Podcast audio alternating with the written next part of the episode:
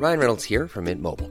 With the price of just about everything going up during inflation, we thought we'd bring our prices down.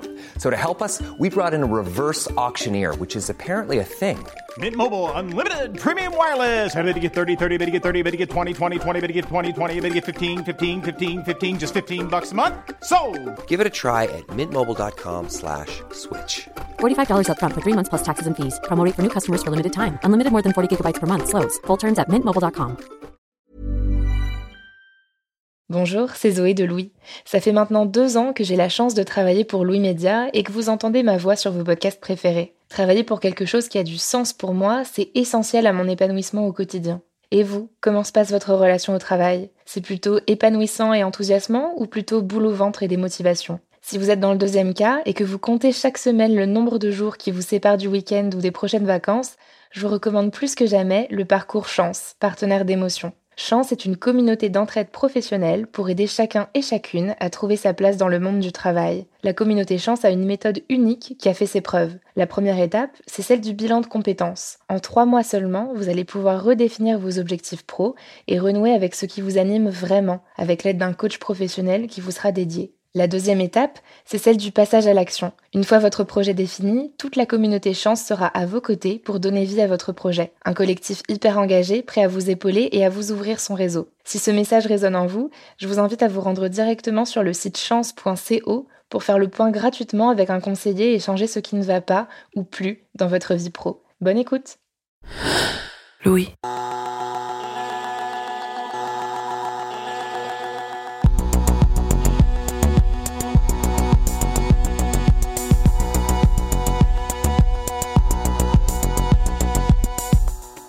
Je ne sais pas si vous avez remarqué, mais depuis quelque temps maintenant, surtout avec la crise que l'on connaît, l'idée du revenu universel, chère à Benoît Hamon pendant la dernière élection présidentielle, revient doucement mais sûrement dans les débats politiques.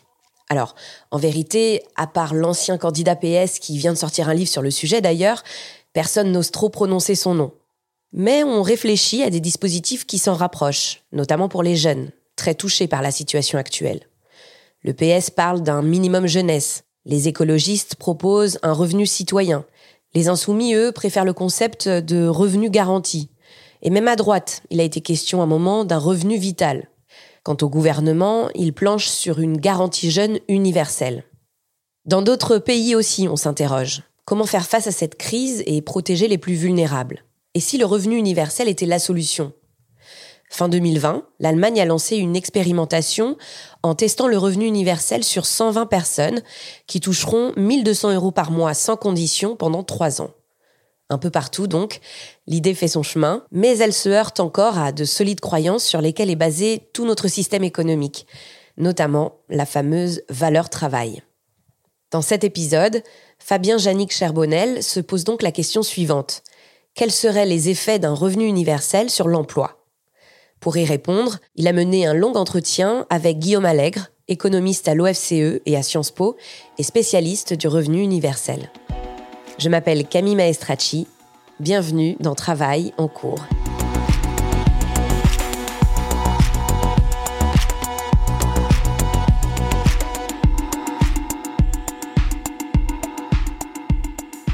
L'idée du revenu universel n'est pas vraiment neuve. Elle est débattue depuis les années 70 mais elle revient fréquemment sur le devant de la scène médiatique et politique.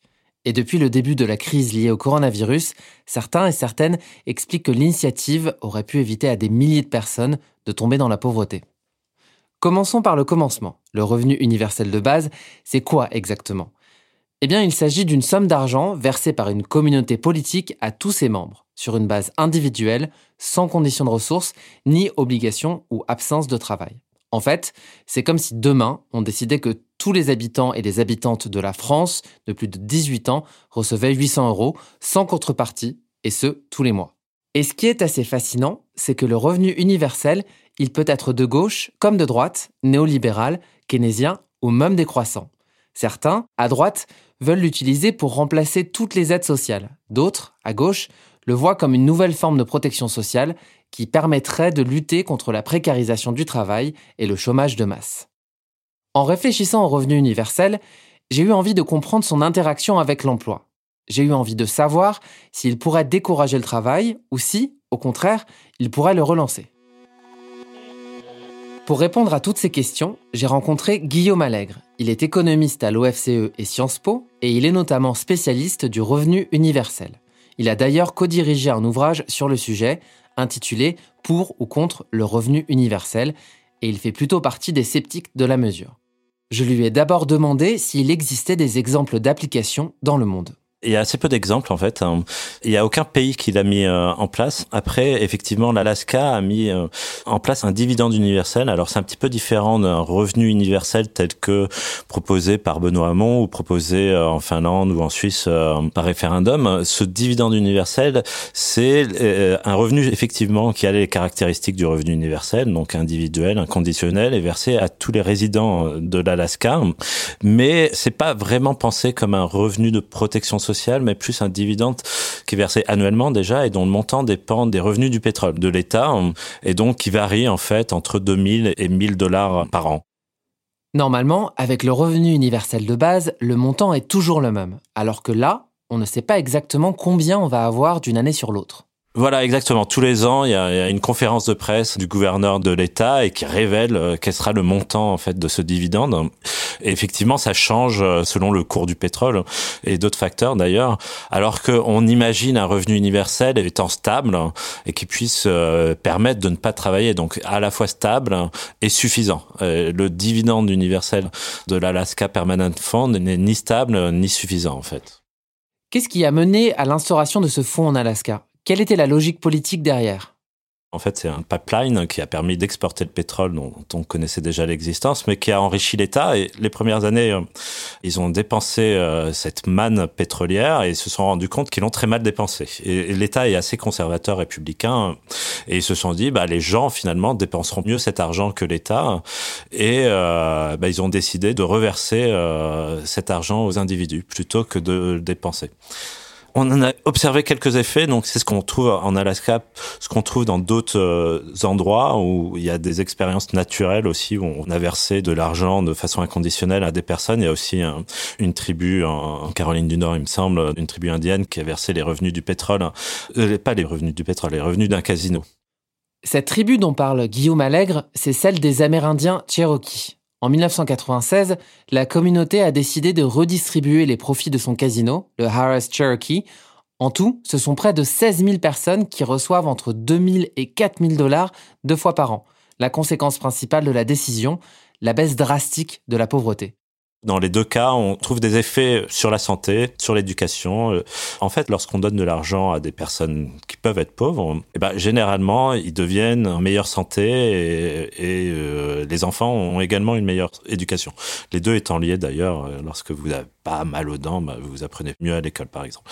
On retrouve des effets comme ça et on retrouve pas d'effet sur l'emploi en fait, négatif comme positif. Ce qu'il faut voir, c'est que les incitations changent peu. Alors, dans le cas de l'Alaska, le revenu est relativement faible, mais il est versé que vous soyez en emploi ou sans emploi. Donc, finalement, l'incitation, le gain financier à travailler reste constant, en fait. Et en France, ça ne vous aura pas échappé, notre pays n'a pas encore adopté le revenu universel de base. Mais en réfléchissant au sujet, je me suis demandé si nous n'avions pas, nous aussi, des dispositifs qui peuvent s'en rapprocher. J'ai pensé notamment au RSA, le revenu de solidarité active.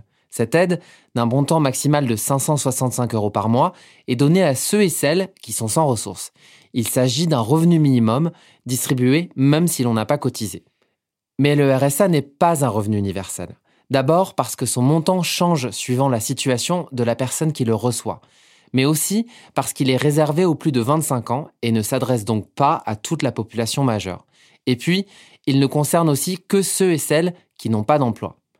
Je me demande quand même si on peut tirer des conclusions de l'impact du RSA sur l'emploi. Au début, c'était plutôt controversé, et puis finalement, euh, les dernières études ont tendance à montrer que ça avait peu d'effet sur l'emploi. Je pense notamment à, l'étude de Bargain et co-auteur. En fait, euh, les individus sont éligibles au RSA qu'à partir de 25 ans, et donc ils regardent ce qui se passe euh, lorsqu'on franchit ce seuil d'éligibilité en âge, donc entre les 24 ans et les 25 ans. Est-ce que les gens réagissent différemment du fait de cette éligibilité gagnée. Ils trouvent qu'il y a très peu d'effets en fait. Il y a d'autres études qui montrent que les incitations financières euh, peuvent avoir des effets sur certaines catégories précises, notamment les parents isolés avec enfants, les familles monoparentales, souvent des mères, euh, qui peuvent, lorsque, alors là c'est autre chose, c'est lorsque on leur donne euh, bah, une prime d'activité par exemple, donc lorsque on leur donne plus d'argent pour travailler, généralement elles, réagissent un peu à ces incitations parce que pour elles, euh, travailler a un coût très fort. Il faut forcément faire garder l'enfant. Enfin, c'est très difficile de concilier la vie familiale et la vie professionnelle. Et dans ces cas-là, comme c'est difficile, bah, il faut que le travail paie un petit peu plus. I'm Sandra, and I'm just the professional your small business was looking for. But you didn't hire me because you didn't use LinkedIn jobs. LinkedIn has professionals you can't find anywhere else, including those who aren't actively looking for a new job, but might be open to the perfect role, like me. In a given month, over 70% of LinkedIn users don't visit other leading job sites. So if you're not looking on LinkedIn, you'll miss out on great candidates like Sandra. Start hiring professionals like a professional. Post your free job on linkedin.com/people today. Si aucun pays n'a encore adopté le revenu universel, de nombreuses études ont été lancées pour étudier son impact. L'une des plus célèbres date des années 70. Réalisée à Dauphin, petite ville du Manitoba au Canada, elle a débuté en 74 avant d'être abandonnée en 79 faute de budget suffisant. Le programme Mincom, c'est son nom, était unique. Chaque mois, des centaines de ménages vivant en dessous du seuil de pauvreté recevaient un chèque leur permettant d'atteindre un montant de revenus considéré comme suffisant pour vivre. Et à la différence d'autres programmes d'aide, ces chèques n'étaient pas liés au fait d'avoir un travail et concernaient donc les seniors et aussi les plus jeunes. Le but de Mincom était simple, voir si un programme d'aide aussi généreux allait décourager le travail. Si l'étude s'est interrompue sans conclusion scientifique, plusieurs chercheurs et chercheuses se sont penchés sur les résultats depuis. D'après les données recueillies, la ville de Dauphin a réussi à alors quasiment éradiquer la pauvreté. Et selon le professeur Wayne Simpson de l'Université du Manitoba, l'expérimentation a eu un impact légèrement positif sur l'emploi. Les seules catégories de population qui avaient moins travaillé étaient les adolescents, qui ont pu se concentrer sur leurs études, ainsi que les mères de nourrissons. En France, certains départements avaient annoncé leur intention de tester le revenu universel en 2019, mais rien n'a été fait depuis cette annonce. On n'a pas de retour euh, en France sur ces expérimentations, dans la mesure où elles n'ont pas été lancées. C'était une proposition de président de conseils départementaux socialistes, et puis l'expérience n'a pas été lancée. En plus, ça aurait pas été une expérience de revenu universel dans la mesure où, de toute façon, un revenu universel ne peut pas vraiment être expérimenté. L'idée du revenu universel, c'est dans son nom, c'est qu'il est universel. L'expérimentation, ça veut dire le donner à certaines personnes et pas d'autres. Et donc ça, c'est très difficile à mettre en œuvre et c'est très difficile de savoir quel serait l'impact d'un revenu réellement universel en le donnant qu'à hum, peu de personnes, en fait. Ce que je comprends en écoutant Guillaume Allègre, c'est que pour bien tester le revenu universel, il faudrait tout simplement le mettre en place dans un pays entier. Voilà, dans un pays, enfin dans un État, en tout cas au niveau où on peut aussi mettre en place la fiscalité, parce qu'un revenu universel, c'est beaucoup d'argent. Euh, ça peut être euh, l'équivalent de 15 à 30% du PIB, et donc comme c'est beaucoup d'argent, il faut l'impôt qui va avec. Et donc euh, cet impôt qui va avec va avoir des effets. C'est cet impôt-là finalement qui pourrait avoir des effets, des incitatifs sur l'emploi, puisque le revenu universel, comme il est versé à la fois aux personnes qui qui sont pas en emploi, aux personnes qui sont en emploi, il change peu les gains à l'emploi mais ça peut quand même inciter à vous arrêter de travailler, mais finalement l'écart entre entre les revenus d'activité et les revenus d'inactivité reste constant. Par contre, évidemment, avec l'impôt, c'est plus vrai parce que comme il faut le financer, il faut le financer sur les revenus d'activité, donc ça réduit les incitations euh, à travailler et c'est l'impôt qui le fait de la façon euh, la plus importante. Et ça, on peut pas l'expérimenter parce qu'on peut pas tirer au sort qu'un riche dans une région et lui dire bah vous vous allez payer 30 à 40 de plus de points d'impôt. Euh, on peut pas faire ça, on peut pas expérimenter un, un impôt. Donc on ne peut pas faire d'expérimentation du revenu universel complet euh, dans le sens où on ne peut pas avoir à la fois le revenu et l'impôt. Ça veut dire que, malheureusement, les impacts du revenu universel restent encore largement théoriques. Mais cela n'empêche pas ses défenseurs de prévoir déjà son impact. Sur son site, l'Association française pour la défense du revenu de base dit que chacun pourra décider de s'appuyer sur le revenu universel pour créer son propre travail ou sa propre entreprise. Pour l'organisation, le but est clair, se réapproprier le travail pour mieux le dépasser. Les arguments ne sont alors plus seulement économiques, mais aussi philosophiques. Le revenu universel replace au premier plan nombre d'enjeux aujourd'hui sacrifiés, le respect démocratique, le bien-être social, l'équilibre écologique, la santé des populations. L'emploi n'est plus un but absolu, explique toujours sur son site l'association. En résumé, comme l'a écrit dans Libération Thierry Germain de la Fondation Jean Jaurès, aujourd'hui notre système est fondé sur la compétition, il y a des perdants et on les aide. Nous, nous voulons éviter que ne se créent des inégalités en les anticipant passer de la redistribution à la prédistribution. Ça, ce sont les arguments en faveur du revenu universel. Mais qu'en pensent ceux et celles qui sont contre? Eh bien, la mesure est vue comme largement trop coûteuse par les Antilles. Elle finirait même par décourager le travail. Et donc, sans travail, comment financer le revenu universel D'autres s'inquiètent de voir les salaires stagner, voire même baisser, parce que les employeurs anticiperaient le revenu distribué par l'État et paieraient moins leurs salariés. Et puis, certains prédisent que cette mesure pourrait même faire flamber l'inflation. Quoi qu'il arrive, défenseurs comme Anti semblent être d'accord avec Guillaume Allègre. Il faudra revoir notre système d'imposition de fond en comble si le revenu universel est instauré. Les modalités de réforme ne font d'ailleurs pas l'unanimité. Doit-on taxer plus les ménages les plus riches? Faut-il taxer plus fortement les entreprises? Tout dépendra de toute façon du montant distribué chaque mois. Mais je me demande tout de même pourquoi est-ce qu'on entend de plus en plus parler du revenu universel? Quels sont les phénomènes sur le marché du travail qui encouragent la réflexion autour de ce sujet? Le revenu universel est justifié par euh, plusieurs en fait euh, caractéristiques de nos économies. Déjà, l'idée qu'il euh, y aurait moins en moins d'emplois. Ça, c'est plus une idée qu'une réalité parce qu'on voit que les taux d'emploi avec l'augmentation de, de l'emploi à la fois des femmes et des seniors, bah, en fait, les taux d'emploi dans la population ont tendance à augmenter. Alors ça, c'est moins vrai évidemment en 2020 avec la crise du Covid, mais euh, on voit pas de tendance à long terme qui irait vers la fin de l'emploi. Par contre, effectivement, on voit une tendance à la précarisation de l'emploi. Donc, il y a aussi l'idée que bah, il faut adapter notre système de protection sociale au fait que l'emploi est de plus en plus précaire, qu'on passe d'un stage à un CDD, d'un CDD à un CDI, puis parfois d'un CDI à de l'auto-entrepreneuriat, et puis qu'on cumule avec euh, quelque chose. Donc, il faudrait un système de protection sociale, finalement, qui s'adapte euh, à toutes ces transitions. L'intérêt du revenu universel, c'est d'être constant. Tous les mois, vous allez recevoir 500 euros ou 750 selon les montants proposés. Et donc l'intérêt, c'est que bah, vous savez euh, que ça va tomber tous les mois. La disparition du travail, ou du moins sa raréfaction, est parfois utilisée par certains et certaines comme justification pour instaurer le revenu universel. Pendant la campagne présidentielle de 2017, Benoît Hamon expliquait notamment que les robots finiraient par remplacer certains emplois. Guillaume Allègre rejette cette idée en bloc. Pour le chercheur, cette peur n'est pas nouvelle. Elle remonte au contraire au 19e siècle et à l'industrialisation. Si les emplois ont bel et bien été remplacés par des robots, jusqu'à présent, de nouveaux types d'emplois sont venus combler ce manque. La question reste de savoir si la proposition du revenu universel est fondamentalement compatible avec le travail. C'est compatible, mais en fait, je trouve que les défenseurs du revenu universel sont souvent assez ambigus vis-à-vis du travail. L'idée des défenseurs du revenu universel, c'est que le travail devrait être euh, compris au sens large, et même quand vous n'êtes pas en emploi.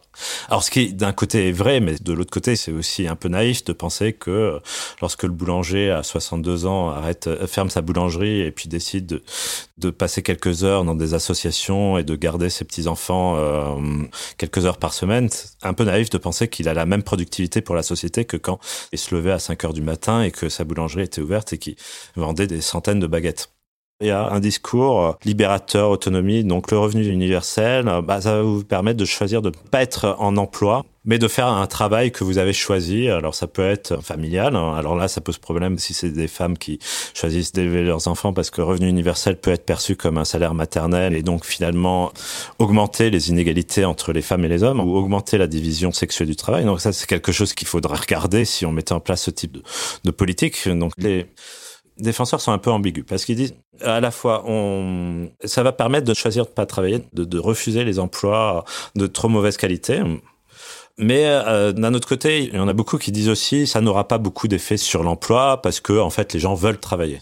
Donc je trouve qu'il y a un petit peu une ambiguïté. En fait, euh, les gens veulent travailler parce que finalement il y a une éthique du travail. Notre société valorise le travail. Et donc c'est aussi pour ça que les individus le valorisent aussi et euh, veulent travailler. Les défenseurs du revenu universel, ils veulent passer dans une société qui réduirait cette pression à travailler en disant on va vous donner les moyens de ne pas travailler si vous choisissez de ne pas travailler, notamment si on vous propose que des emplois de très mauvaise qualité. Quand même, cet argument du revenu universel comme facteur de stabilité financière est puissant. Il résonne particulièrement chez moi. Je suis pigiste et ça m'apporterait la certitude d'avoir un minimum de revenus chaque mois. Ce qui me permettrait aussi d'être plus aventureux en termes d'emploi. C'est ce que défendent effectivement euh, une partie des défenseurs du revenu universel, c'est de dire, en fait, les gens vont prendre des emplois s'ils ont le choix. Ils vont avoir plus de choix déjà. Ils vont avoir un plus grand pouvoir de négociation déjà, et ils vont prendre des emplois qui ont plus de sens. Ils vont moins regarder euh, ce côté rémunérateur et euh, plus regarder le sens. Et l'idée, c'est que si ça a du sens pour eux, ça a aussi du sens pour la collectivité. Donc ça, c'est peut-être pas faux. Mais c'est vrai dans tout système qui est redistributif en fait. Quel que soit euh, le système redistributif, bah forcément il y a moins d'écart de rémunération entre les emplois euh, hautement rémunérés euh, et les emplois faiblement rémunérés. Et donc comme il y a moins d'écart, vous regardez moins le côté argent et vous allez peut-être plus, si les deux sont décorrélés, vous allez peut-être plus regarder le sens. Donc ça c'est vrai dans un système hautement redistributif. Et en France on a un système hautement redistributif. On a avec les pays nordiques un des systèmes les plus redistributif euh, au monde. Donc le revenu universel ne changera pas tant de choses que ça à cette idée finalement, enfin n'aura pas un impact si important, ou cet impact on peut l'avoir aussi sans revenu universel, juste en gardant le système actuel et en le rendant plus redistributif. J'ai l'impression que si le revenu universel est tellement débattu, c'est parce qu'il changerait notre vision du travail et sa place dans notre société. Est-ce qu'on est vraiment prêt à déconnecter le travail des droits sociaux? Parce que pour l'instant, pour avoir des droits au chômage, il faut avoir travaillé. C'est ce qu'on appelle un principe de réciprocité. Euh, enfin, c'est comme quand on vous invite euh, à dîner. Généralement, vous venez avec une petite bouteille, vous vous allez, on vous fait un cadeau. Il y a un principe de don contre don. Après, le, contre don n'est pas forcément euh, de la même valeur que le don. C'est généralement proportionné à vos moyens, mais quand même le principe que les gens doivent contribuer à la société en contrepartie ou faire des efforts d'insertion sociale et professionnelle. Cette idée-là, je pense que elle est vieille déjà. Elle est assez assez universel parce que bah, c'est repris finalement dans beaucoup de cultures occidentales, modernes, l'idée que les gens doivent contribuer par un moyen ou par un autre à la société qui les nourrit finalement. Je pense que cette idée-là, elle reste encore importante et que l'idée de mettre en place un revenu universel va buter sur cette question de la valeur travail. Ce qu'il faut voir, c'est qu'au niveau électoral, donc c'est la campagne présidentielle, alors je me souviens plus si c'est 68 ou 72, de Nixon contre McGovern, et McGovern propose un démogrant, une forme de revenu universel, il perd tous les États, hein, sauf un. Euh, donc c'est le pire résultat pour un candidat démocrate. Euh, du siècle. Euh, pareil, Benoît Hamon, il appuie sa campagne sur revenu universel, il fait 6%. Et jamais un candidat socialiste n'a fait aussi peu depuis un certain temps. Et donc, électoralement, à chaque fois, la question qui se pose, c'est la question du travail.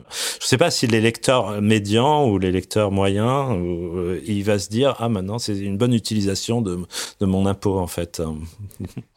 Mais alors, comment répondre au chômage persistant et à la précarisation de l'emploi d'une partie de la population? Alors, ça, c'est une vaste question. Là, on ouvre vraiment beaucoup, mais non, moi, je dirais que le revenu universel pose aussi des bonnes questions. J'aimerais plutôt parler de protection sociale.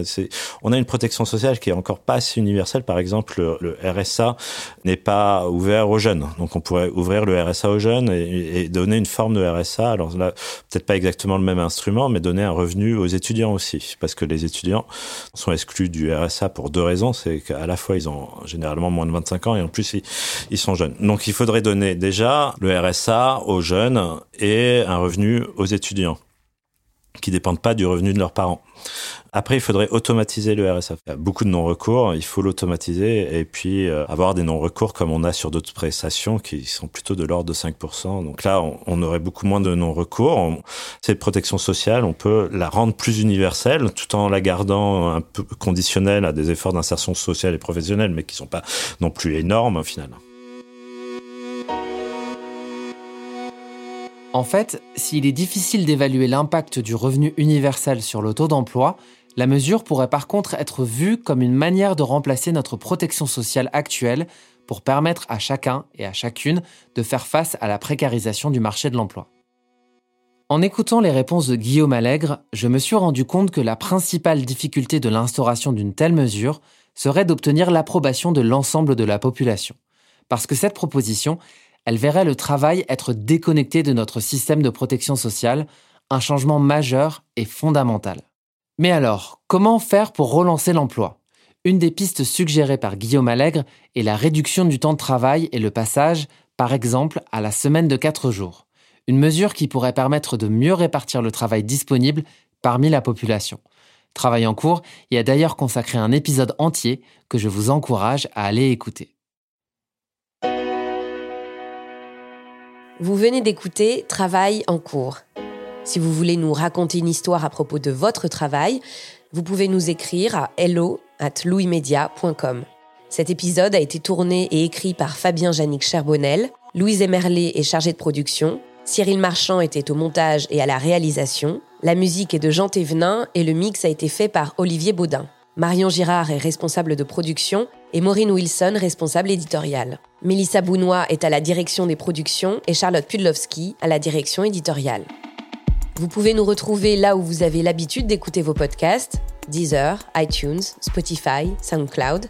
Vous pouvez aussi nous laisser des commentaires et des étoiles. Et si l'épisode vous a plu, n'hésitez pas à en parler autour de vous. Et si vous aimez ce podcast, découvrez les autres podcasts de Louis, Émotion, le Book Club, Injustice, Passage. À bientôt!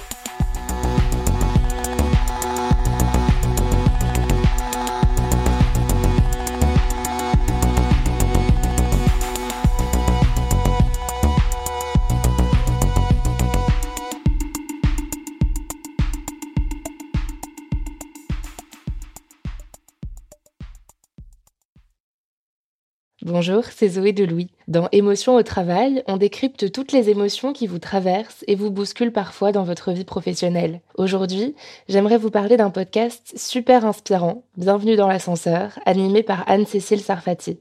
Dans chaque épisode, elle reçoit des personnes au profil varié, médecins, responsables commerciaux, chefs d'entreprise, qui ont su gravir l'ascenseur social. Parti de rien, il et elle partagent leur parcours, leurs rêves, leurs doutes, leurs émotions dans lesquelles vous vous reconnaîtrez sûrement, et donnent des conseils pour oser monter dans l'ascenseur social quand on n'y croit pas pour soi-même. Alors allez découvrir ces belles histoires de réussite en écoutant Bienvenue dans l'ascenseur, disponible sur toutes les plateformes. Merci à Bienvenue dans l'ascenseur pour leur soutien, et bonne écoute